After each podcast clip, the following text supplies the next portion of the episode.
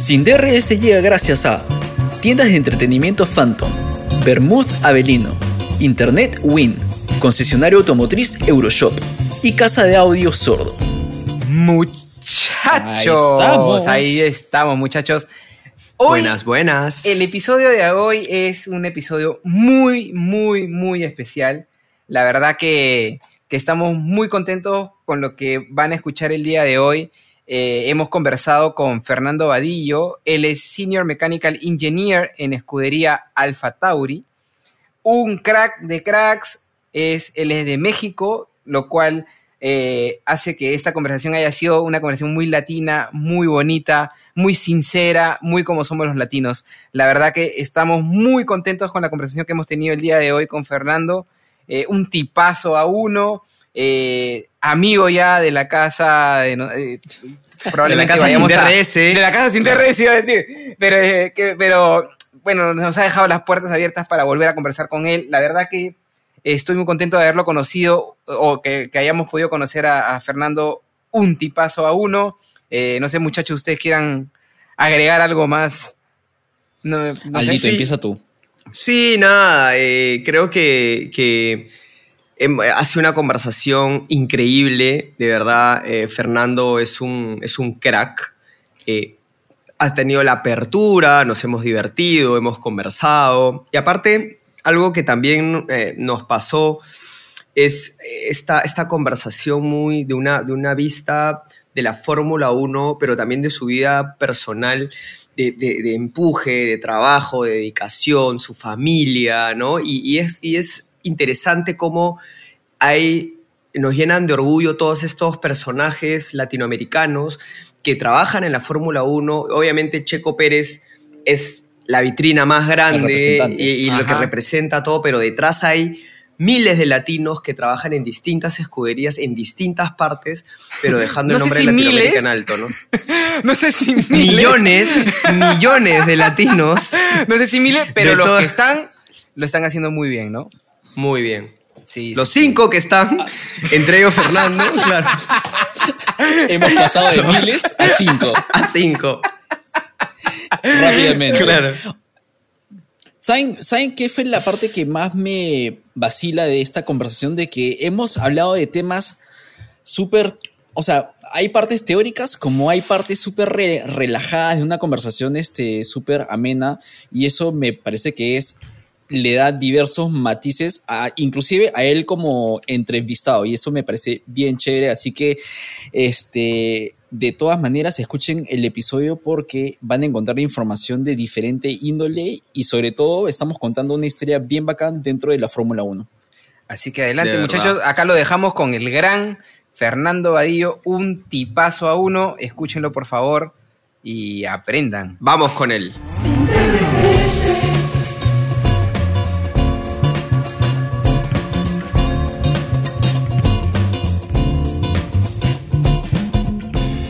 Bueno, podemos, muchachos, empezar empezamos ahora sí. Ahora sí eh, contamos pues ahora, estamos muy emocionados y muy agradecidos. Emocionadísimos. Eh, por, la, por nuestro invitado del día de hoy. El primer invitado del año, dicho sea de paso. Eh, episodio de lujo, ¿ah? ¿eh? Pero lujo. Qué invitado. Con la, qué invitado, ¿eh? Qué invitado. Ojo. Qué invitado. Estamos con Fernando Badillo. Él este, ha aceptado conversar con nosotros. Él, él trabaja eh, en la Fórmula uno. Eh, así que tenemos una persona de primera mano que trabaja en Fórmula uno, así que, que va a responder. Él trabaja en, en, en la aerodinámica de Fórmula uno, él nos va a responder muchas preguntas, no sé si muchas preguntas, pero las curiosidades que cualquiera de nosotros como fans eh, podemos tener eh, teniendo la oportunidad de conversar con alguien que trabaja de primera mano en Fórmula uno, ¿no? Eso es, este, es, un, es un lujo para nosotros, estamos muy contentos y estamos muy agradecidos. Eh, Fernando, bienvenido. No sé si Aldo o Fabio quieren también hacer una breve intro eh, con Fernando. Sí, eh, eh, primero darle Aldo, la bienvenida. Empieza tú, por favor. Primero darle la bienvenida a Fernando, gracias por, por darnos este espacio para poder conversar. Entre tanta tontería que hemos hablado en este podcast, eh, tener a un Senior Mechanical Engineer es como llegar a otro nivel de conversación. Pero nada, gracias por darnos este espacio y espero que, que te diviertas conversando un poco con nosotros y hablando de lo, de lo que haces, ¿no? Gracias. Sí, no, cuando, cuando Jorge dijo que, y entre Fabio y Jorge dijeron que un invitado de lujo y estaba volteando para todas partes preguntando, ¿este soy yo? Para buscar. ¿Dónde está el invitado de lujo? Yo de lujo no soy. Eh, no, bueno, aquí, eh, persona, como decimos en México, una persona de a pie. Eh, Exacto. Eh, sabe, eh, estoy aquí con mis, con mis, con mis amigos hablando de, de, de Fórmula uno, que es algo que a todos nos apasiona y con mucho gusto, no hay nada que agradecer. No, nada. Es muy, es muy nada, loco, Fernando, porque no... Ah, dale, dale, dale, Fabio. No, nada, simplemente era para darte la, bien, la bienvenida y agradecerte por el tiempo. Sé que los tiempos son a, a veces un poco justos, así que en verdad significa un montón para nosotros que puedas estar acá y conversar un rato de lo que nos gusta y nos apasiona, pues, ¿no? La Fórmula uno. No, es importante nada, adelante, mencionar adelante. que... Fernando está, eh, eh, vive en el Reino Unido, entonces por eso lo, los cambios están como, lo, los horarios están un poco cambiados. Eh, me imagino que allá está un poquito más de tarde-noche, acá estamos todavía al mediodía. Así que por eso sí. ven, el, el, de nuestro lado es muy, muy de día todo, siempre gra- solemos sí. grabar de noche. Bueno, es, Pero bueno. Es, es, algo, es algo que yo no me termino de acostumbrar, eso de estar aquí en el Reino Unido y que en, alguna, en algunas partes del año son las diez de la noche y hay una luz. Eh, sí. Y luego son las cinco sí. de la mañana y también ya hay luz. Es, es rarísimo y a mí como, como latino que estamos, estamos un poco más acostumbrados a, al calor y al, okay. y al clima más o menos constante, es algo que me sigue sacando un poco de, de, de onda. Es muy loco claro. porque a mí también me pasó lo mismo la primera vez que fui a Europa de paseo, de vacaciones. Me, eran las nueve de la noche y seguía de día y yo no entendía cómo... ¿Cómo seguía haciendo de día a las nueve de la noche, no? Cuando normalmente no sabía si decir este buenas noches o buenos días. Claro. Sí, eso es. Exacto. No, y además, y lo peor, lo peor es en invierno cuando son las cuatro de la tarde y ya no hay sol. O sea, ya, ya, ya es todo oscuro es como, y sí. es, es, es difícil. Es una de las partes más difíciles como latino. Y los italianos y los españoles lo sufren igual, es el clima y también la comida es, mm. es muy difícil eh, adaptarse. ¿Cuánto tiempo tienes viviendo en, en Londres? Eh, bueno, yo eh, todos los equipos están eh, muy cerca de Oxford, entonces yo vivo uh-huh. eh, cerca de Oxford. Eh, uh-huh. Yo llevo viviendo en Inglaterra, eh, voy para siete años ya. Ah, wow. Eh, llegué, Buen tiempo, no, wow. perdón, perdón, seis, seis años, seis años en, en agosto, perdonen, eh, okay. no, perdonen, no, do, siete, sí, dos mil dieciséis llegué acá. Ah. Ya tienes buen tiempo ahí. Es que llegó de noche, entonces pasaba sí, que no sabía si era día, si era un año, dos años. Claro. Recién, recién llegué yo, antes de venir para acá, fui, visité a un amigo en Barcelona y pff, qué buena es la fiesta en Barcelona. ¿Eh? Wow, sí, escucho eso. Eh, Barcel- aparte que es lindo, ¿no? Barcelona es lindo, ¿no? No, sí, Barcelona es hermosa, de, ¿no? Las ciudades, de las pocas ciudades que conozco en, en Europa, es la, las, mi número uno. Sí, eh, sí, es, es hermoso. Es lindo Barcelona. Es, es lindo. Muy bonita. Bueno, chicos, vamos eh, bueno, arranquemos. a hablar de esto, este, de, de, de la cosa que, de esto que nos encanta y que, que Fernando tiene muchas ganas de, de esclarecernos. Es muy loco porque es muy loco porque uno, este, Fernando dice, bueno, yo ¿dónde está el invitado de lujo? Pero es loco porque para nosotros tu trabajo es súper interesante, ¿no? Es, un, es algo que nosotros vemos todos los domingos, eh, bueno, no todos, ¿no? Pero los domingos que hay carrera es como para nosotros es muy emocionante sentarnos a ver, y sobre todo nosotros que tenemos el podcast, que hablamos de esto y que, y que opinamos, en verdad no somos, no somos periodistas, no somos nada, pero simplemente nos encanta conversar de esto, este, tener, poder tener la oportunidad de conversar con alguien que está metido de verdad y que para ti sea como cualquier cosa, pues un trabajo más, ¿no? Eh, es lo, claro. a, a todos nos puede haber pasado, ¿no? Tú trabajas en publicidad, haces comerciales, sí, he hecho comerciales. Ah, mira, qué loco, y para mí eh, o ha sido normal. cosa de, toda la, de todo lo el más normal, de cada día, ¿no? el pan claro. de cada día, exacto, ¿no? Sí. Para ti también, pero claro. para el otro, pues, este es, es interesante. Así que nada, chicos, ¿quieren arrancar preguntando ¿Sí? algo? ¿Quién quiere empezar ahí saltando alguna preguntita sí. como para dar el play de honor? O sea, importante aclarar para comenzar, Fernando, por ejemplo, yo jalé física en quinto y secundaria, entonces eh, no, so, no, soy muy buen, no soy muy bueno con temas de física. Pues, Empiézanos, por favor, déjame comentando. Te digo que yo también, o sea, tampoco? yo era bueno en matemáticas y física, pero también sufrí en, algún, en muchas ocasiones, ¿eh? No creas que... De hecho, claro, en, la, en la universidad, no tú dices, el término que utilizan es jalar ustedes. Entonces, sí, sí, claro, sí. volamos. Yo volé la. la ustedes volaban. Yo claro. volé física claro. y estuve a punto de perder mi beca. Entonces, este. O sea, todos, estamos, todos estamos relativamente en la misma. Todos pasamos no, por claro, ahí, para... sí, Aldo, sí. Claro, claro. Aldo, en... aún hay opciones de que puedas llegar a, sí, hay, a la Fórmula uno a través no de la aerodinámica. Sí. Nunca es tarde, nunca es tarde. Nunca, nunca es tarde. Es tarde. Es. Dale, chicos, bueno, a ver, arranquen con una preguntilla. Cuéntanos, a ver, Fernando, en qué consiste un poquito la aerodinámica, o sea, la aerodinámica en la, en la F uno, ¿no? Pero en, como para, diríamos, en, al menos en Lima, en cristiano, ¿no? Explicación sí. para, para alguien para de a pie. Para bueno, damis. Bueno, para como, damis. Como se, como se pueden imaginar, eh, normalmente un equipo de Fórmula uno eh, está dividido, pues, la, primero que nada, la gente que ve en la tele, que es eh, trackside, le llaman.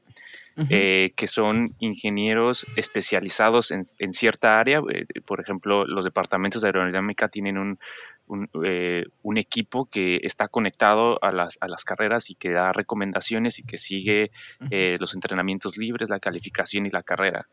Y lo mismo pasa para ingenieros uh-huh. de tren motriz, para powertrain, para ingenieros de chasis y todo esto. Eh, esa es una parte uh-huh. de un equipo de Fórmula uno. La otra parte es la, la, la oficina de diseño, que es donde se diseña tal cual el auto uh, que, que ustedes ven en, en, en la televisión. Eh, uh-huh. Y la t- tercera parte es del departamento de aerodinámica, que es eh, donde, donde yo trabajo. Y cuarta, pues ya sería más como la parte de publicidad y marketing y todo esto.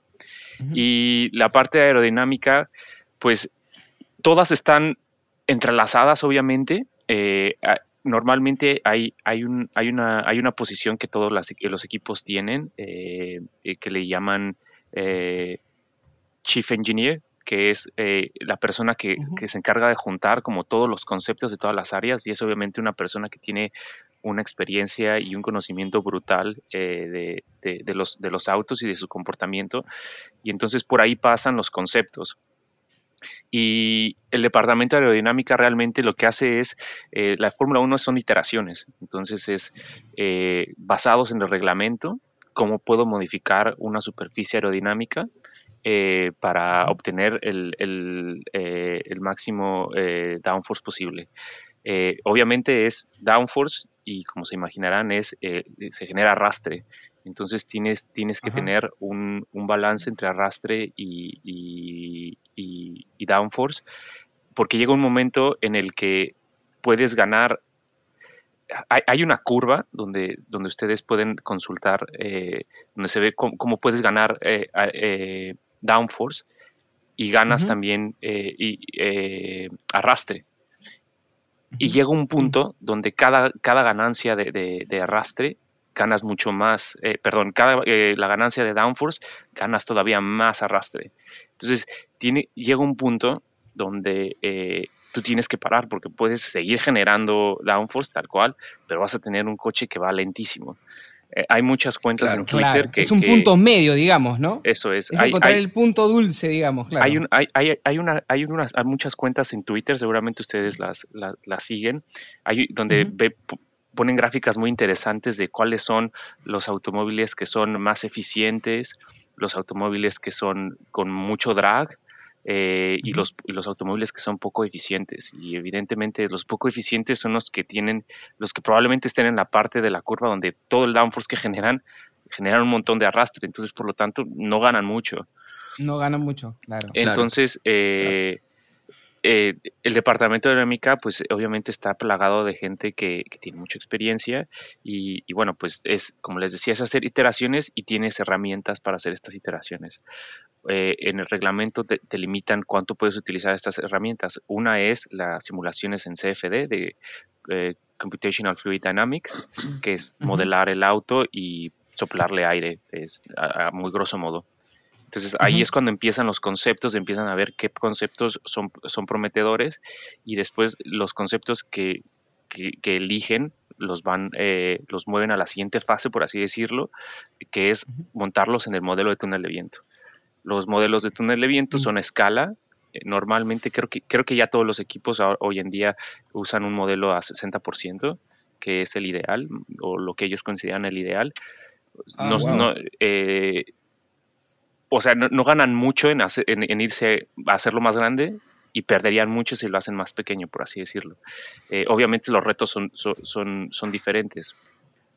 Eh, Entonces, eh, los conceptos que, que, que, que creen que son prometedores los pasan a la siguiente fase, y entonces hay un equipo de ingenieros que transforma esa superficie aerodinámica en una parte, en algo que puedes montar en el auto o en el modelo a túnel de viento, y lo mandan al túnel de viento, y entonces el túnel de viento es obviamente una herramienta muy compleja donde eh, debes de tener un control muy preciso del modelo para poder eh, extraer de ahí la información que, que, que los aerodinamicistas quieren.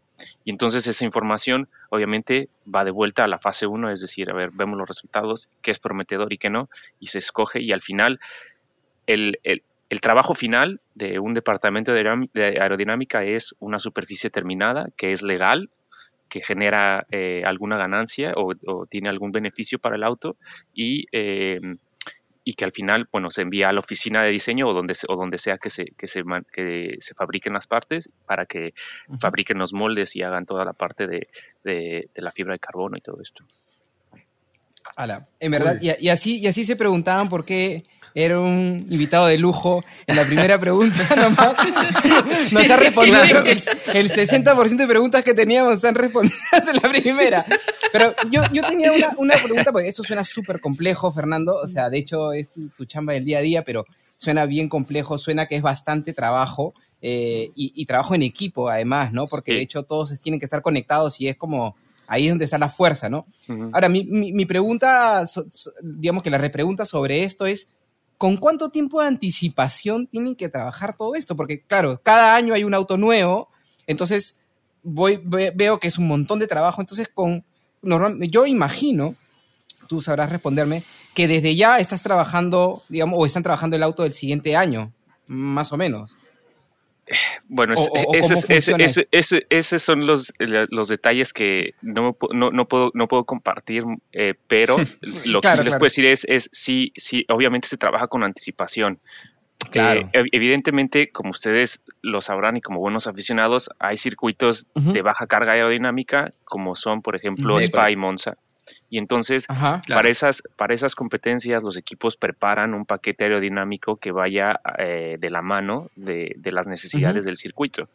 Entonces, uh-huh. eh, y, y si lo piensan, esos dos circuitos están pegados. Entonces, normalmente cuando, claro. cuando diseñan ese paquete, eh, lo hacen con algunos meses de anticipación, porque no es nada más hacer el desarrollo aerodinámico, es también la parte de construcción, de, de, de, de construir la fibra de carbono, que es un proceso, lo está muy establecido, pero bueno, es no tengo mucha idea de cuánto tiempo tarde, pero tienes, uh-huh. tienes que hacer el molde, tienes que laminar, eh, tienes que meterlo al horno, y, y encima de eso no nada más vas a llevar un ala, debes llevar por lo menos dos, Y, claro, y, claro. y, le, y, le, y le, el ideal es tener tres, porque se te puede romper alguna en, en, en la competencia y te quedas, te quedas con, con mucha desventaja. Entonces sí son claro, algunos meses, claro. mes, men, meses y semanas de anticipación eh, cuando son planeadas. Hay algunas cosas, por ejemplo, cuando ves algún equipo sufriendo mucho, sobre todo cuando son equipos grandes, eh, yo me imagino que tendrán una... Eh, eh, una respuesta rápida, o sea, que puedan, que puedan liberar algo rápido para que, eh, para que el, el auto no, no siga de, ca- de caída. Y la otra es, lo que se escucha también en, en, en los medios de comunicación es, a veces, eh, a veces nos espanta, yo me espanto per, eh, personalmente cuando veo, cuando escucho lo, toda la información que tienen. Es evidentemente hay gente que habla con los medios y que filtra la información. Tienen ah. mucho detalle y que tal cual hay, gente, hay, hay años donde se dice tiraron la toalla antes para empezar a invertir tiempo en el desarrollo del que sigue. Porque también tomen en claro. cuenta que el, el presupuesto es limitado. Entonces el presupuesto de este año no te lo miden si lo estás invirtiendo en el desarrollo del auto de este año o el, el auto del año que sigue. Entonces tú puedes elegir tirar la toalla claro. en el desarrollo del auto de este año y decir, me voy a enfocar en el, en el, en el auto de, del año que viene para tener un mejor año, porque este, pues bueno, no voy a lograr mis objetivos. Pero también, claro, o sea, claro. es una decisión complicada, porque la gente que toma ese, esas decisiones tiene su trabajo en juego, porque los patrocinadores claro. y, los, y las corporaciones dirán, oye, me tiraste a la basura esta, esta temporada, es, pues ahí está la puerta, muchas gracias, porque es, es, así es, el, así es este negocio. Eh, Es rudo, matas, ¿no? Matas es espada rudo, y espada ¿no? muere, sí, sí, sí. Es, sí, es duro. Sí, es bien rudo, de, ¿no? de la, sobre todo en, en niveles muy altos, de repente un día, oye, ¿y esta persona? ya no trabaja más aquí. Qué fuerte, ¿eh? Ah, es, es, es, es, que es competencia, ¿no? Es competencia vamos... también, ¿no? Al final... Dale, dale, Aldo. Eh, no, no, es como, se está trabajando Fernando y le dicen, oye, ¿vas a ir al almuerzo de despedida de...? ¿Cómo que despedida? Sí, ah, ¿no te contaron? Sí. ¿Despedida de claro? No, pero no, claro. Hay veces que ni eso, ¿eh? Hay veces que ni eso. Hay veces que tú nada más ves un día llegar a los jefes grandes y dices, algo está pasando aquí, y ya, los, ya empiezan los rumores. Eh, claro. Eh, también, o sea... La presión es mucha y no importa el equipo en el que estés. Yo creo que eh, eh, cuando empiezas a llegar obviamente a niveles más y más altos, o sea, eh, todos tienen en su contrato que en cualquier momento la, el equipo puede eh, ponerlos en lo que llaman Garden Leave, Garden Leave.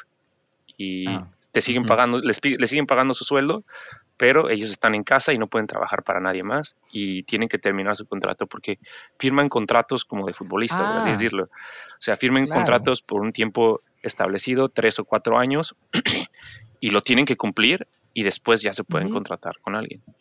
Claro, porque además me wow. imagino que en ese momento ellos todavía manejan información que si Eso se van es. a trabajar a otro lado podrían trasladarla, por eso es que le siguen pagando, claro. Eso es. Mañana, entiendo que en, en, en, entiendo que eso es lo que se le llama el, el Garden, Garden, Garden Leave. Leave. Sí, Garden, Garden Leaf, Leaf. Que, claro. Garden que también Leaf, está establecida en ¿no? la ley de, de Reino Unido. Eh, eh, ah. la, la ley de Reino Unido los protege para que no se puedan ir a una competencia, eh, para ir, ir a la competencia. O es decir, en este caso otro equipo, y se puedan llevar claro. información sensible. Claro, claro, claro, totalmente. Porque aparte es, es bien delicado todo este tema de diseños, copia de diseños, que se parezcan, y bueno, obviamente es, hay cierta es competitividad que, ahí. Que es que, que eh, de, de hecho, lo platicaba con algunos colegas hace poco, es parece que hay, hay, dos, hay dos, dos, dos approach para, para desarrollar un, un, un auto de Fórmula uno. Es, uno es... copia y contar píxeles por las fotografías y, y, y, y, o, y, o, y luego vas con, como con un detector metálico, así como a ver qué encuentro, qué, qué, qué concepto me funciona, y ese es el que mando, ¿no? Eh, y el otro es, pues, toma, obviamente tomar decisiones informadas, eh, ser, ser muy consciente de lo que estás haciendo. Obviamente los equipos grandes, me gustaría pensar que eso es la, lo que hace la diferencia y que no es que, est- que estén haciendo trampas, eh, de, pero, porque no, no lo sabes, es la, la, es claro. la F I A la que lo regula, pero evidentemente claro. es la calidad de la, de, de, del personal hace la diferencia. Uh-huh. Y es que también es cuando uno se empieza a preguntar, pero a ver, si ya tenemos un tope salarial, si ellos siguen teniendo a lo mejor uh-huh. personal y le tienes que pagar obviamente un poco más por ser los mejores, ¿cómo es que lo siguen logrando? Entonces, eh, claro. debe de haber, eh, lo que hay algo que si hay algo que a mí en lo personal no me gustan estas regulaciones es que introducieron una dimensión extra a la competencia de Fórmula uno, que es la parte de contabilidad. Cómo contabilices tú tus claro. gastos y todo esto de CAPEX, OPEX, eh, es muy importante y, y, lo, y los equipos lo pueden aprovechar. Y hubo equipos el año pasado que se quedaron rezagados porque no supieron cómo manejar su presupuesto, y los equipos que supieron maximizar el presupuesto e incluso pasarse, en el caso de Red Bull, eh, pues ahí están los resultados, ¿no? Y, y no es claro. y tampoco es no yo, yo personalmente no he visto que haga mucha diferencia. A lo mejor los equipos de media tabla para abajo es mucho más competitivo, pero arriba pues siguen siendo dos, máximo tres equipos los que siguen peleando. Entonces, no, no, no, no veo mucha mejora, pero sí, yo creo que es, va en buen camino. Mm, claro, claro, claro. Justo, justo escuché cuando hubo todo ese, ese tema el año pasado con el presupuesto, de que el reto de esa ley era cómo interpretas el presupuesto, cómo lo declaras, etcétera, y todas las avenidas que hay para afrontar ese tema, ¿no? Así que entiendo cómo eso puede ser una dificultad o un reto también para los e- equipos, ¿no? O sea, cómo lo optimizas este, sí, los lo, recursos y, que y, tienes. Y, pues, ¿no? es, es como, eh, hay un dicho que no, no sé qué tan vulgares podemos ser, pero... Eh, dale, podemos, dale, podemos, podemos, sin, dale. Miedo, sin miedo, sin miedo, podemos. Estás viendo que al niño le gusta, latinos, le gusta la fiesta. Estás viendo que al niño le gusta la fiesta y le pones reggaetón, ¿no? O sea, están viendo que... claro. Está, claro. Están viendo que so, so, son personas que leen un reglamento y que son capaces de encontrar el vacío legal para poder eco, en, eco, encontrar claro, es, claro. Ese, ese extra de performance, y le ponen una dimensión de contabilidad, evidentemente no van a poner a la gente que hace aerodinámica o diseño mecánico a leer el reglamento contable, pero ¿qué van a hacer? Van a contratar a algún consultor eh, que sepa muchísimo de estos temas y va a encontrar la, la forma. Vuelta, claro, exacto, claro, y, claro, y, y te aseguro claro, que los claro. equipos grandes es lo que están haciendo, porque es, es, es la forma claro. en la que en la que se gana hoy en día, este, maximizando el presupuesto y encontrar la forma adecuada de, de meterlo en tu desarrollo. Ese consultor de Fernando, bueno, porque siempre saben cómo sacarle la vuelta a la, a la regla. Sí, sí. Echa la ley. Echa, echa la, la ley y echa la trampa. Eso es. Eh, claro. Fernando, una pregunta. Ahora que justo estamos hablando entre, entre los cambios y esto de, la, de las nuevas regulaciones. Ustedes, por ejemplo, eh, cuando tienen una... cambian las regulaciones, el, nuevo, lo, el modelo que van a trabajar con la regulación cambiada, por ejemplo... ¿Usan data de, de, de antes? ¿O es como es borrón y cuenta nueva y empiezan de cero? ¿O sí dicen, no, mira, trabajemos con un poco el histórico y sobre esto sí. creemos? ¿O es como, no, ya, bota todo y empecemos de cero? No, evidentemente, eh, cuando trabajas en ingeniería, sobre todo cuando estás desarrollando conceptos nuevos, eh, debes, debes de tener algo que, que llamamos baseline, o sea, un punto de comparación, uh-huh. una línea en la arena donde uh-huh. digas, a ver, el coche es totalmente diferente, pero... Uh-huh. estos niveles de downforce o estos niveles de, de potencia o, o de refrigeración, de lo que tú quieras, eh, nos funcionaban antes, podemos utilizarlo como guía. Porque, uh-huh. eh, lo, porque como, como comenzó el desarrollo de este auto, es eh, la F I A, no sé si se acuerdan, cuando anunciaron este nuevo reglamento, la F I A presentó su modelo y era un modelo básico. Sí, sí, sí. O sea, era un modelo como claro. neutro, eh, sin ningún... podrías pensar sin ningún tipo de estrategia y seguramente muchos equipos lo primero que hicieron es pues mételo al túnel de viento y ese va a ser tu punto de partida y de ahí, y de ahí uh-huh. empezamos a desarrollar y empezamos a ganar y empezamos a, eh, a ganar downforce y empezamos a ver qué conceptos son los que funcionan. Eh, ahí es donde fue muy interesante ver el año pasado eh, todos los diferentes conceptos de los autos que, que teníamos, que, que bueno, que, que, que, que compitieron y uh-huh. te empiezas a dar cuenta de inmediato pues nuestro concepto está bien, nuestro concepto está mal, eh, nos va a ir bien o nos va a ir mal. Eh, entonces, eh, sí utilizamos, sobre todo cuando hubo el, el cambio de reglamento, como base, un poco, eh, estoy seguro de todos los equipos, los, el auto del año pasado, porque necesitas un punto de referencia para saber qué tan bien o qué tan mal estás. Claro, claro. Eh, quiero hacer una pregunta, ya, ya que estamos hablando del año pasado, este, tal vez nos puedas dar un poco de... entendimiento al respecto, un tema de, del que se habló muchísimo, muchísimo. El porpoising, uh-huh.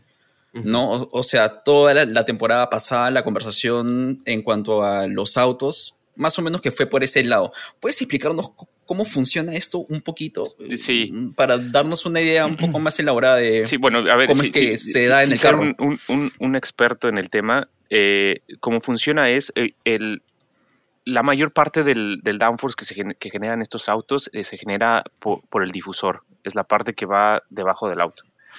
Uh-huh, eh, uh-huh. Lo que sucede es, eh, a altas velocidades, obviamente, eh, los efect- el, el, el auto genera eh, downforce por efecto Bernoulli. Es decir, hay una diferencia de presión entre la zona alta y la zona baja. En la zona alta hay una alta uh-huh, presión, uh-huh. en la zona baja hay una baja presión. Entonces, pero el, el efecto Bernoulli te, también relaciona la velocidad del aire que pasa por el, por el automóvil, ¿vale? Entonces, uh-huh. eh, tienes dos partes de la ecuación, ¿vale? Velocidad aquí y velocidad acá, ¿vale? Y lo multiplicas por una constante, tal, o sea, de, lo, lo demás no importa. Enfoquémonos en la velocidad. Entonces, cuando la velocidad es muy alta, evidentemente la, el downforce empieza a aumentar, el auto empieza a bajar, y lo que pasa es que empieza, empieza a bajar tanto que llega y, lo, eh, y la, se, se, se, está tan cerca del suelo que la velocidad en la parte de abajo de la, del auto se vuelve, se vuelve cero. Entonces el downforce se vuelve cero instantáneamente y el auto se levanta. Y entonces, pero eso lo empieza ah. a hacer de manera cíclica. Hay, hay una explicación... Mm. Eh, Eh, muy chula de, de Albert Fabrega en, en, en, en Twitter y en YouTube, que utiliza una, una, una cuchara que tiene un, un perfil un tanto aerodinámico eh, y utiliza una, una, una aspiradora y se ve. O sea que en cuanto empiezas a aumentar la velocidad de arriba, la cuchara se empieza a acercar tanto al, al suelo que empieza, y empieza a vibrar. Y lo hace muchas veces eh, en, en un periodo de tiempo. Entonces, por eso es que se genera eh, el efecto de porpoising.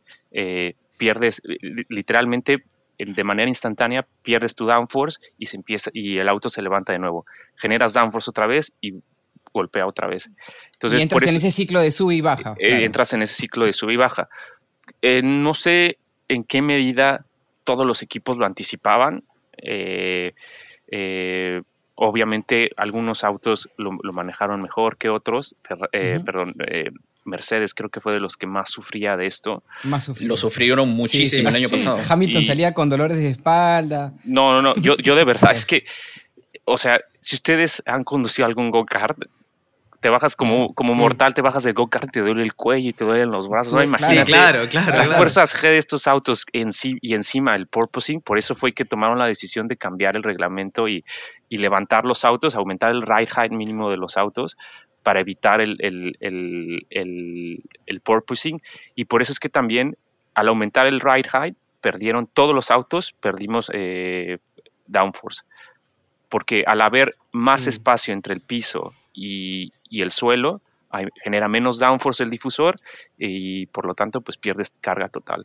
Entonces todos los, todos los equipos tuvieron que trabajar en recuperar ese, ese downforce con, de, de otras maneras.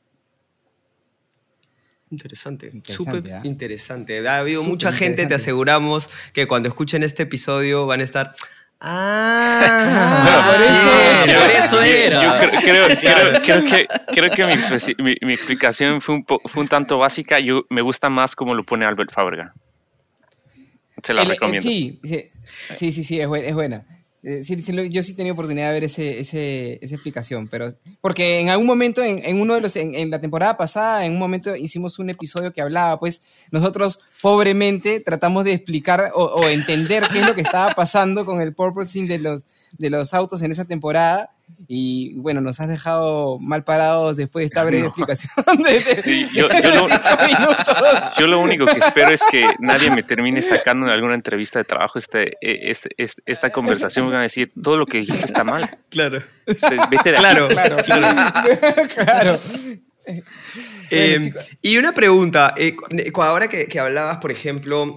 cómo la, la aerodinámica es súper sensible, ¿no? Es como cambias un pequeño detalle y se puede alterar todo. Una de las cosas que conversábamos con los chicos era cómo, o sea, qué partes o cómo, cómo trabajan sí. este tema de sensibilidad con algunas partes necesarias en el, en el carro que tienen que ir y que puede afectar la aerodinámica, hasta incluso eh, los mismos pilotos, ¿no? Unos pilotos más altos, que pesan más o más... Pues un, un cabezón, sí. por poner un ejemplo así, ¿te puede, te puede cambiar real, realmente todo esto y tienen que evaluarlo y analizarlo? Sí, bueno, eh, en el caso específico de la altura de los pilotos, por ejemplo, yo te puedo decir que la gente de, de Alpha Tauri debe estar muy contenta porque tienen dos, pe, do, dos personas que parecen hobbits, ¿vale? Eh, totalmente, claro, totalmente. Y, y, eh, eh, la, y la gente que tiene, uh, eh, por ejemplo, estaba platicando Album. con algún colega, eh, mm. Joylon Palmer, que tenía mm. unos pies mm. gigantes. O sea, y evidentemente esos, los pies tienen que caber dentro del, del chasis y tú quieres Ajá. que tu chasis sea lo más compacto posible. Uno de los principios claro. de aerodinámica es Eh, reducir el área frontal de tu, de, de tu auto, reduce el drag que, que te genera. Entonces, si tú tienes un ah. chasis más grande, que tienes que hacerlo más grande para caber, para que quepan los pies del, del querubín, pues evidentemente vas a perder un poco. Es, es algo de lo que, si, si hay un libro que, que, que quieren entender, para, para los que, no solo para ustedes, sino para los que, los que nos escuchan, eh, hay un libro que yo les recomiendo mucho, que explica mucho de los conceptos aerodinámicos que vemos hoy en día y, ve, y habla de estos compromisos que se hacen.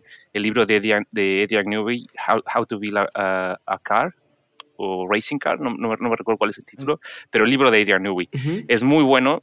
Y yo creo que los conceptos están eh, digeridos lo suficiente para que cualquier persona los pueda entender. Y, y sí, o sea, hay, hay, en el caso particular este reglamento, yo creo que es el, el difusor, una de las piezas más, más el, o el suelo, más bien, el, todo, todo uh-huh. lo que es la parte de abajo. Toda de, esa, de abajo. claro. de, de, de, del, del automóvil es, es lo que es más sensible y es donde más tiempo y esfuerzo se, uh-huh. se, se, se, se está dedicando. Eh, yo creo que ahí, en lo personal, ahí está la clave de Red Bull y de, y de su éxito. Claro. A mí me uh-huh. pasaba algo que... que... que na, yo veo Fórmula uno desde muy chico y tal, eh, y siempre como cuando, cuando hablaba con gente grande, mayor que yo, que veía Fórmula uno de mucho más tiempo, mucho antes que yo y tal, siempre me decían algo que era como, lo que ves en un auto de Fórmula uno está ahí por una razón, ¿no? Todo lo que tiene un auto de Fórmula uno está ahí por una razón. Y yo siempre me, me compré ese cuento, me... sentía que era tan profesional todo que si había una cosita, una, algo, un elementito, por un alguna detalle. Razón estaba. Entonces, sí. un detallito, ¿no? Entonces, después veía los carros y tienen, ahora tienen las antenitas de, de, no sé, las antenitas por las que se comunican y tal.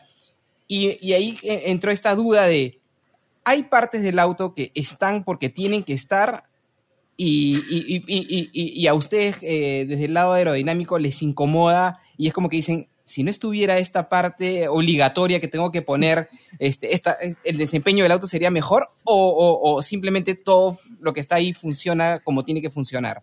No, sí, hay, hay partes que el reglamento te establece que tienen que estar ahí. Por ejemplo, te doy un ejemplo, el Side Impact, impact Structure, que es la, la estructura de impacto lateral, es, Ajá. digamos, es como, es como una botella de plástico que va de lado, yeah. o sea, eh, eh, tiene una base, el, la base es un poco más ancha y, y por delante tiene como un tubo y todo esto es de, eh, me parece que es fibra de carbón y está hecho, uh-huh. es una pieza que está hecha para disipar energía. Lo que pasa es que cuando tú tienes un impacto lateral, lo que quieres es que se disipe la mayor cantidad de energía antes de que el impacto le llegue al piloto.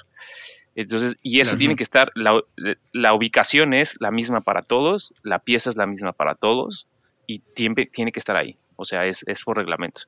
Eh, yo estoy seguro que esto a los aerodinamicistas no les gusta nada, pero bueno, pues tiene que estar ahí y pues no, no, no, no, no mucho más que hacer no, no puedes. Y hay otras, hay algunas otras piezas que, que, que, que estarán en, en, caerán en la misma situación. Por ejemplo, digo, esta no, no es este, no creo que les incomode. Yo creo que tener un suelo rígido es, es, es lo mejor, pero el plank, la, la parte que saca las chispas... Es como una madera, que, claro, sí. Es, no, la, es de titanio, pare, me parece. Que pa, pa, claro, parece una madera porque la han mostrado una vez, sí. en, vi una vez un video que explica, parece una madera, pero es como un material especial, ¿no? Eso es, eso es, sí, sí. Y Ajá. esa parte, pues, está, está dada. O sea, tienes, tienes, tiene que estar ahí. Puede, puedes, uh-huh. sí que la puedes cambiar un poco, pero tiene que estar ahí. Entonces, sí hay partes que... Uh-huh. Que, que, que, bueno, pues tienes que trabajar alrededor de ellas y, y sacar el, el máximo performance. Incluso los que sean muy inteligentes, pues en lugar de, de que funcione en contra, harán que funcione a su favor. Claro. claro Ahí está claro. el truco, pues, ¿no? ¿Qué más? Este... este... Fernando, Fernando, yo te, yo te, yo te quiero hacer, quiero hacer una pregunta, una pregunta porque eh, siento, siento que, que, que nosotros los fanáticos... fanáticos eh, creo que te está fallando un poquito el audio... Sí. Sí, te has ido a una ah, dimer- sí. dimensión interplanetaria. A una dimensión desconocida, sí. Claro, claro. Sí. Sí, se escuchó raro. Ha sido abducido en este momento desde San Diego, Fabio Pajares. A ver. Eh, a ver si se... Uy, se fue Fabio. Sí, dale, ahí este... va y regresa. Eh, sí, sí, a mí yo... Tú, yo dale. Sí, de hecho esto es una conversación pues entre vamos, venimos, vamos. Tengo, tengo, una, tengo también curiosidades acerca tuyas personales. Eh, sí. ¿Cuál es tu plato favorito? No, mentira. Era, ¿cómo llegaste a, a... Te vas a invitar a comer algo. ¿Cómo has... Claro, claro. claro, por favor, en agradecimiento. Ustedes, un ceviche peruano, por favor, si hay algo oh, que me ay, no me digas que lo has probado, no me digas que lo has probado. Ay, eh, sí, sí, sí, sí, lo he probado y de ¿Ah, verdad, sí? la, la comida peruana... Eh, la probé alguna vez en... No, no he ido a Perú, no he tenido el gusto de ir a Perú, pero qué, qué delicia de eh, comida. Mira, ella es muy loco porque a, no, a nosotros nos pasa lo mismo, bueno, por lo menos a mí. Este, somos como que dos países bien similares, ¿no? México y, y Perú son como que sí. dos países bien similares. Eh, y es muy loco porque la comi- la, a, a mí me encanta la comida mexicana, la que llega aquí. No he tenido oportunidad de comer comida bueno. mexicana real porque no conozco México, Eh, pero sí he comido comida mexicana, eh, la que preparan aquí, gente que viene de México, que está, se, sí. se vive aquí y pone restaurantes eh, que son súper buenos. En Estados Unidos, también en California, he tenido oportunidad de comer comida mexicana que es mejor que la que preparan aquí, también en Perú. Eh, entonces, cuando llega a Perú, todo se fusiona, todo se vuelve diferente. Sí, porque los peruanos bueno, también pasa, hay que entrar como... Pasa lo mismo. Yo, dale, creo dale. Que, yo creo que si un japonés va probando los tipos de sushis que hay por toda Latinoamérica, se va a terminar dando un tiro, porque de verdad hacemos cada, cada cosa. Pero bueno, es, claro. yo creo que es parte de, de claro. tropicalizar la comida de, de, de que llega internacional a, a cómo se... Sí, sí, sí. Como, como, como se acostumbra, como aquí es, aquí en, aquí en Inglaterra, lo, el concepto que Ajá. tienen de comida mexicana es, yo digo... Es eh, cualquiera. Es, es como, esto, esto, claro. no es, esto no es comida mexicana, esto es Tex-Mex y claro. te han mentido claro, toda tu exacto. vida, perdóname. claro. claro. Bueno, claro, aquí, claro. aquí a Perú sí hay, o sea, hay Tex-Mex, eso es lo loco, que como nosotros estamos en este lado del mundo, sí... Eh, la influencia ameri- americana, gringa, sí, es, es fuerte también. Es fuerte, Entonces, sí. el Tex-Mex es claramente comida, no es comida mexicana, es, es la mixtura no, que hay, tex- ¿no? Y el Tex-Mex es una adap- adaptación de comida mexicana, tal cual, o sea... Claro, que, exacto, que, exacto. Claro.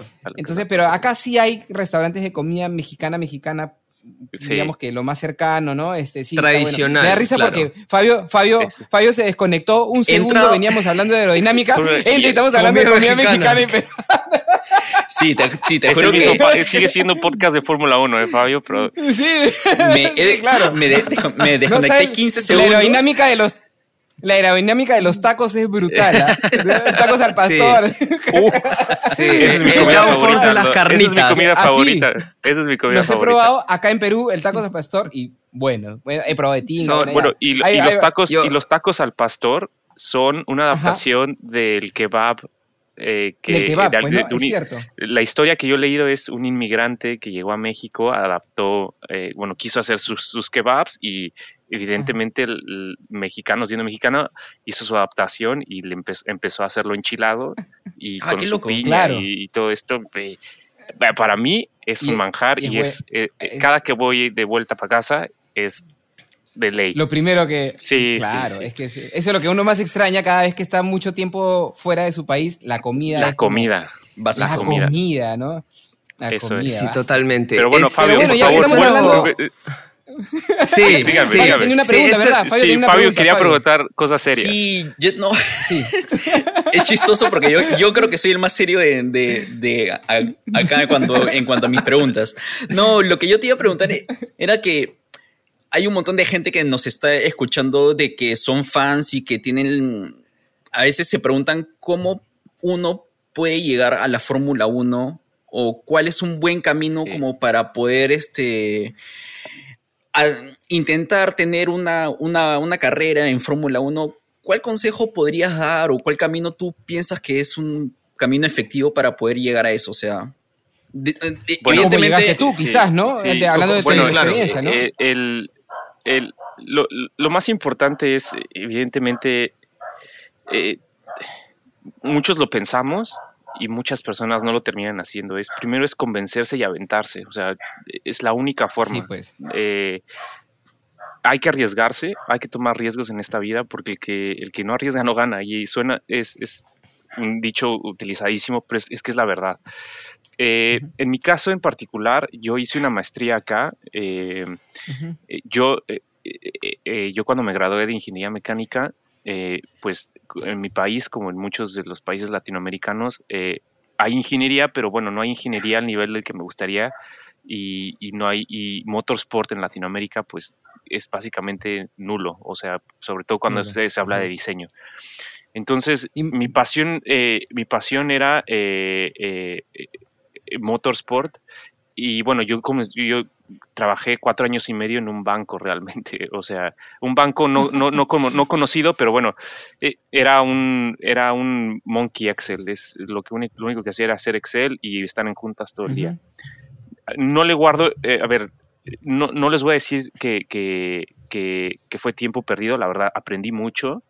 Eh, hice muy buenos amigos y también me hizo darme cuenta que era algo que no quería hacer toda mi vida. Si tú no estás uh-huh. feliz con lo, con lo que tienes a, ahora mismo, pues lo mejor que puedes hacer es eh, tomar, eh, tener el valor de cambiar el ritmo, el ritmo de tu, perdón, el, el rumbo de tu carrera profesional. Eh, yo en mi caso, si hay una cosa de la que me arrepiento es no haber hecho la maestría antes, porque fue lo que me cambió eh, eh, un poco la perspectiva. Yo en un inicio pensé que era una buena idea hacer un M B A, eh, Business and Administration, Y un amigo mío me eh, platicando me decía, él ya, él ya estaba programado para hacer su M B A y me dijo, yo creo que harías un papel muy bueno en un M B A, me parece una persona inteligente, pero yo creo que no es lo que te apasiona y tú eres una persona muy apasionada. Re, haz algo que te apasione para que, para que puedas destacar. Entonces fue cuando yo empecé bueno, a hacer introspección y dije, bueno, lo que a mí me, realmente me gustaba estando en la universidad, lo que siempre me han gustado son los autos y motorsport. Entonces empecé a investigar programas. Eh, yo lo que recomiendo es investiguen, tengan su, ponga, planteense un objetivo. Mi objetivo era trabajar en, en Fórmula uno eh, y trabajar en un equipo que esté contendiendo eh, constantemente por el título. Eh, ¿Cómo lo vas a ganar? Eh, pregúntense si una maestría es lo, lo más adecuado para ustedes. En mi caso yo decidí que así lo era, porque una maestría a lo mejor no es lo que aprendes tanto en la universidad, sino que te abre las puertas y que te pone en el, en el, en el, en el ambiente de, de motorsport, porque todo, cuando haces una maestría en Inglaterra, todo, la, prácticamente todos los equipos están aquí. Entonces te abre la puerta realmente claro. al mercado laboral de, de Fórmula uno. Esa red de contactos eh, que puedes hacer también. Eh, exactamente, exactamente. Y, y yo conocí, conocí muchísima gente en, en, en, en Oxford Brookes eh, eh, que, que trabaja o trabajaba o va a trabajar en un futuro en, en, en Fórmula uno. Entonces yo escogí los mejores programas que pude. Eh, Oxford Brookes, Cranfield, y también identifiqué a la Universidad de Delft en, en Holanda. Me decanté al final por Oxford Brookes por la parte también eh, financiera, porque como latinoamericanos, una de las desventajas que tenemos es la parte económica, porque lo, eh, los pesos eh, peruanos, los pesos argentinos y los pesos mexicanos, su valor Como, como moneda, pues no es tan fuerte claro, como el, el valor cuadro, del euro claro. o de la libra. Entonces, claro. pagar con monedas latinas en libras es complicado. Y entonces, conseguir el financiamiento es, es un tema, eh, es la parte más delicada de todo el proceso. Pero una vez que lo tienes eh, hecho, pues realmente ya tienes un, un pie dentro de, del, del mundo, de la Fórmula uno. Ya depende de ti. Exactamente. Y bueno, yo les puedo contar, yo eh, terminé la maestría y a pesar, terminé con buenas notas, o sea, eh, era, era un estudiante, me, me, me, que, que quiero decir, no promedio, un poquito por encima del promedio, tampoco el mejor de la generación, pero yo creo que otra cosa que también les recomiendo a todos los que nos escuchan, Eh, si quieren destacar, no solo en el motorsport, sino en su vida profesional, es aprendan otro idioma. Eh, el inglés en el, en, en el caso de, de Fórmula uno eh, o en mi caso particular fue lo que hizo la diferencia. Por ejemplo, yo conozco, tengo muchísimos amigos que son eh, excelentes ingenieros, tienen buenas notas, se pueden, eh, se desarrollan bien dentro de, de, del aula, pero no es lo mismo platicar o, o escribir en un examen que tener una conversación técnica y poder defender tus argumentos claro. y desarrollar una idea claro. en un segundo idioma. Es complicado y es una de las mejores cosas que me, que me regalaron, la, la educación que me dieron mis padres, que muy, muy agradecido porque a final de cuentas fueron ellos los que siempre me empujaron a dar un poco más en, en, dentro de la educación. Eh, entonces eso me ayudó, yo apliqué, no, y no les miento, por lo menos entre cien y doscientos trabajos cuando estaba buscando trabajo, wow. porque...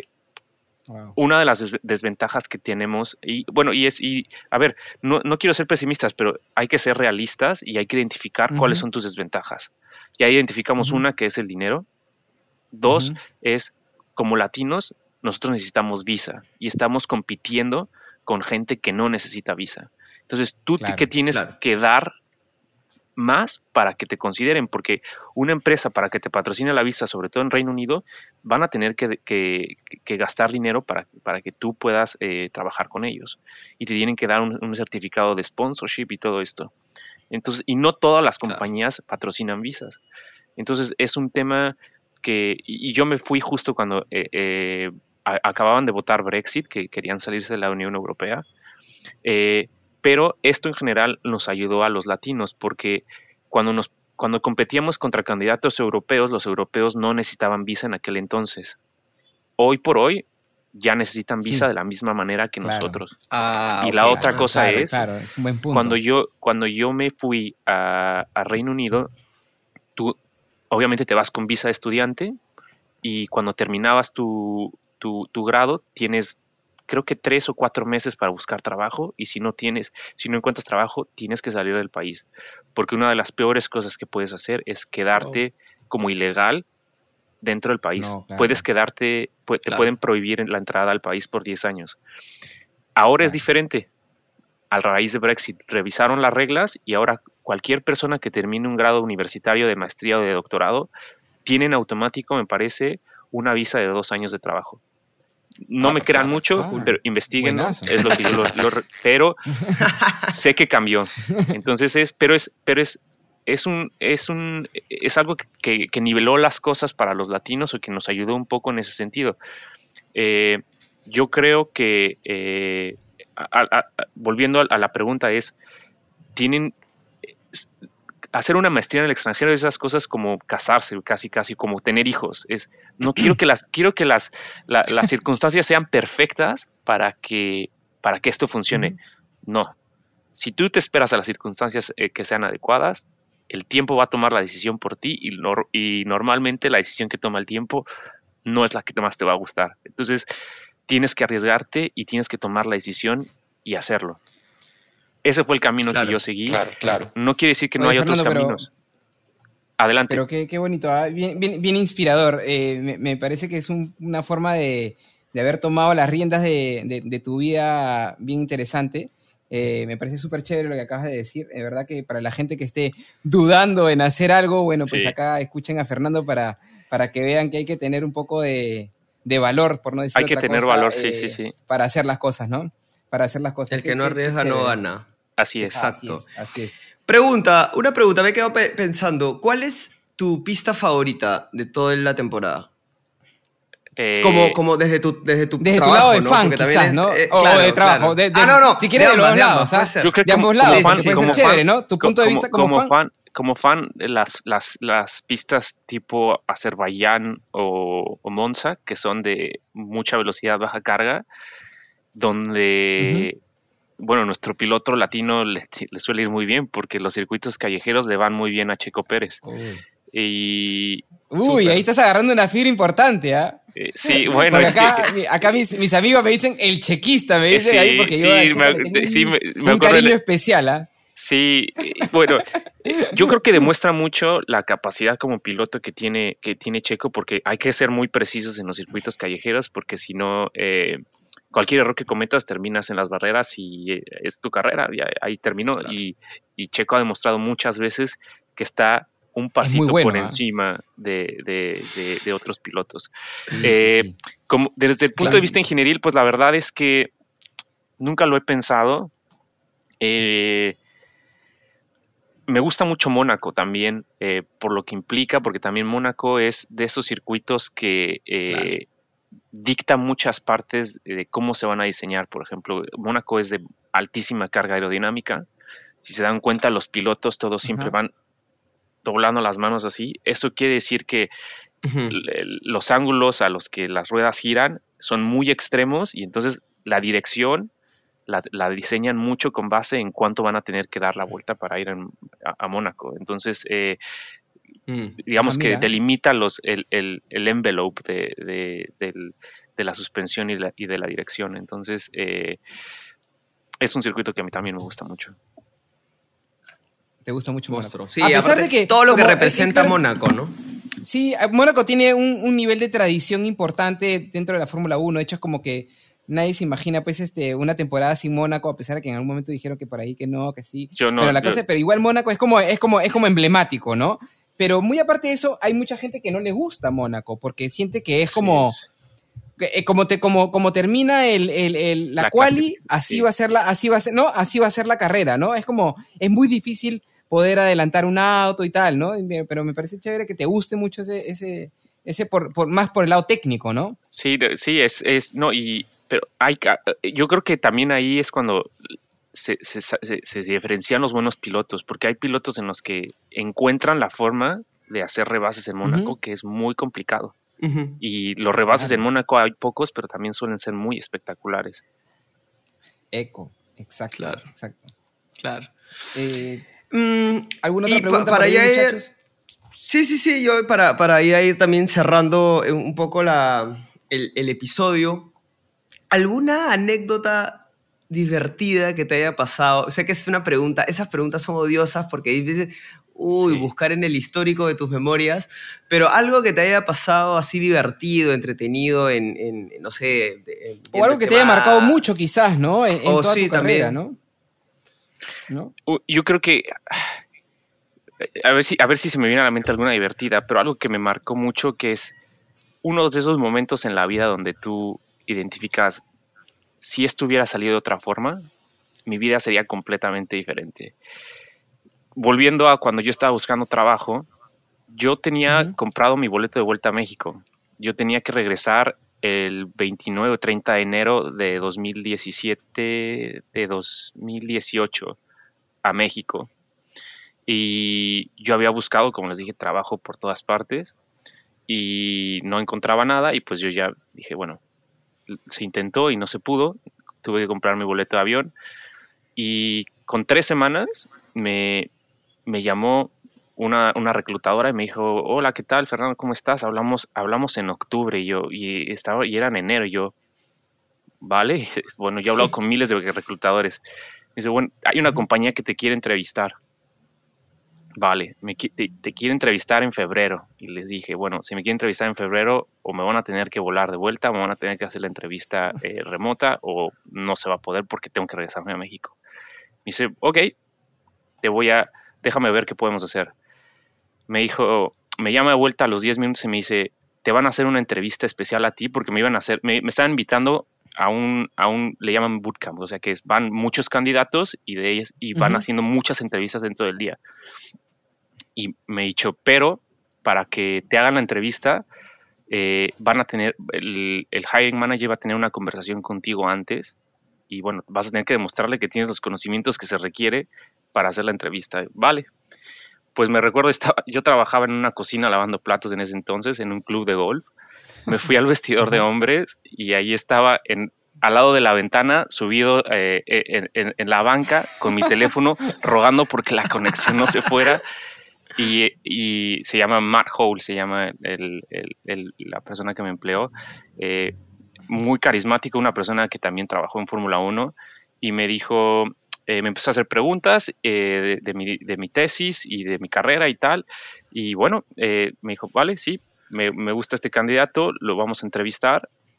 Me pagaron el, tre- el boleto de tren eh, tres días después, que eran cinco días antes de que se venciera mi visa. Pasé la entrevista técnica y yo salí de la entrevista técnica y yo le hablé a la reclutadora y a mi novia, que eh, sigue siendo mi, mi, mi pareja ahora, me, y les dije... La entrevista no, no me fue bien, o sea, yo sentí que fue terrible. Y, y yo suelo ser una persona que soy muy, muy dura de la forma en cómo me, me, me juzgo y me critico. Soy, suelo ser fuerte, ¿no? De mano fuerte. Y, y la reclutadora me dijo, no te preocupes, vamos a ver qué dicen. Y me recuerdo es, tres días antes teníamos que mandar la aplicación de la visa si realmente me querían, porque si no, como les dije, si me quedo en el país de, de ilegal, terrible, me llama no, y me dice, claro. Lo primero que me dice la, la reclutadora es, pues yo no sé qué nivel de entrevista querías, pero les encantaste y te van a, te van, te están haciendo una oferta ya y van a aplicar para tu visa hoy. Ese momento oh. para mí fue como ganar las veinticuatro horas de Le Mans, porque imagínense ese, no, tal cual en el piso, claro, gritando y celebrando. Es que, imagínense, mi vida sería otra. Pude, me, claro, me hubiera tenido claro. que volver a México, encontrar un trabajo como el que tenía antes. Y eh, sin embargo, este trabajo no era en Fórmula uno, pero era un trabajo de, en ingeniería que me pagaba la visa y que me daba la oportunidad de quedarme claro. acá. Y fue ahí el diferencial. O sea, eso quiere decir que me pude quedar con mi mujer, que me pude conseguir mi trabajo en Fórmula uno eventualmente y, y empecé a, a, a cumplir mis sueños. Y todo fue en un espacio de cinco días. Entonces, hay que seguir ahí, hay que, seguir, hay que intentarlo por lo menos y hacer lo mejor que se pueda.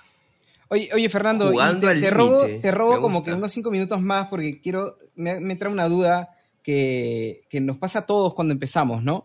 Eh, tú nos contabas hace un rato que tu sueño era trabajar en Fórmula, o lo que tú aspirabas era trabajar en Fórmula uno, en equipos competitivos y tal. Eh, a todos nos ha pasado que nuestro primer día de trabajo es como complejo, ¿no? Es como sí. que estás nervioso y tal. Ahora, en tu caso es distinto, porque tu primer día de trabajo estás yendo a lo que tú aspirabas toda tu vida, quizás, o a lo que siempre te gustó. ¿Cómo fue, pues, este, o qué sentiste? Debe ser medio difícil de, de explicar, pero ¿qué sentiste en tu primer día de trabajo en Fórmula uno, no? Llegar a saber que estás trabajando en Fórmula uno, ¿no?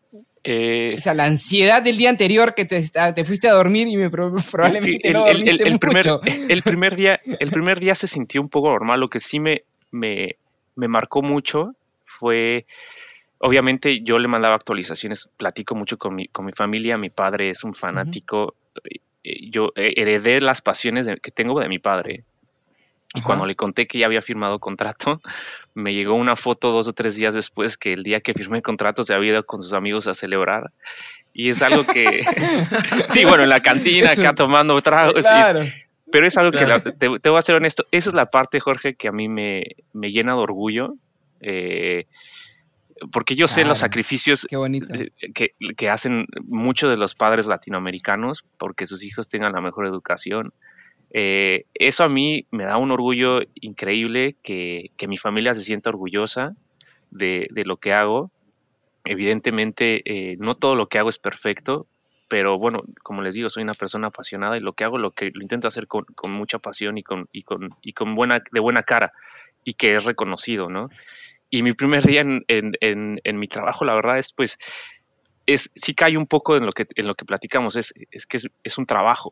¿Vale? Eh, al final de cuentas, eh, es un trabajo que yo, que, que yo busqué y que yo peleé, eh, pero bueno, al final de cuentas soy, soy un ser humano normal que, que ríe, que llora, que sufre, que tiene su familia, que tiene prioridades y, y nada, que estoy aquí por gente que me ayudó y estoy aquí para ayudar.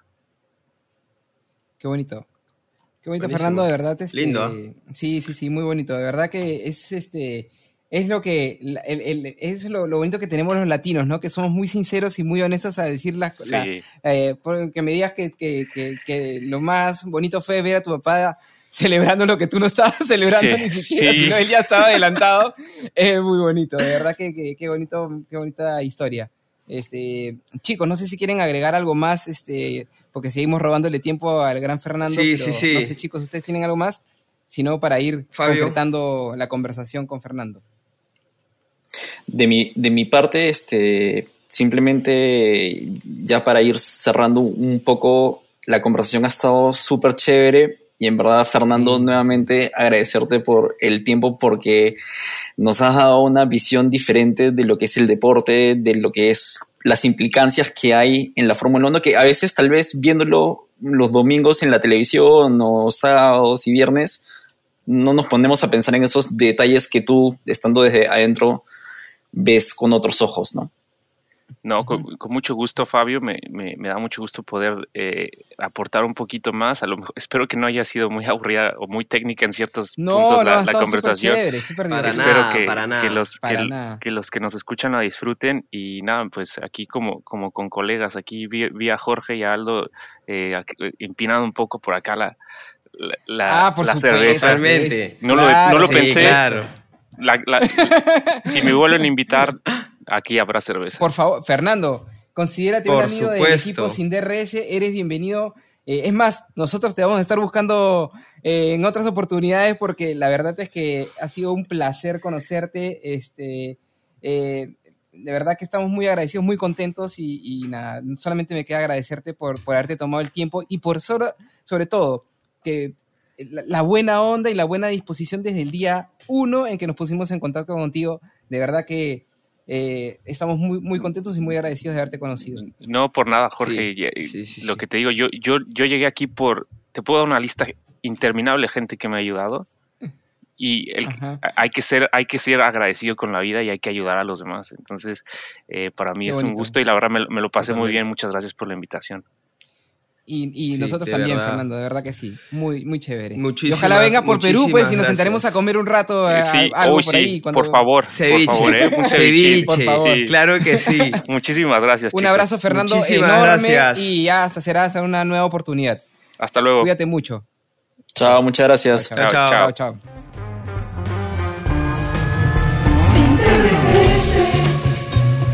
Sin D R S llegó gracias a Phantom, Avelino, Win, Euroshop y Sordo.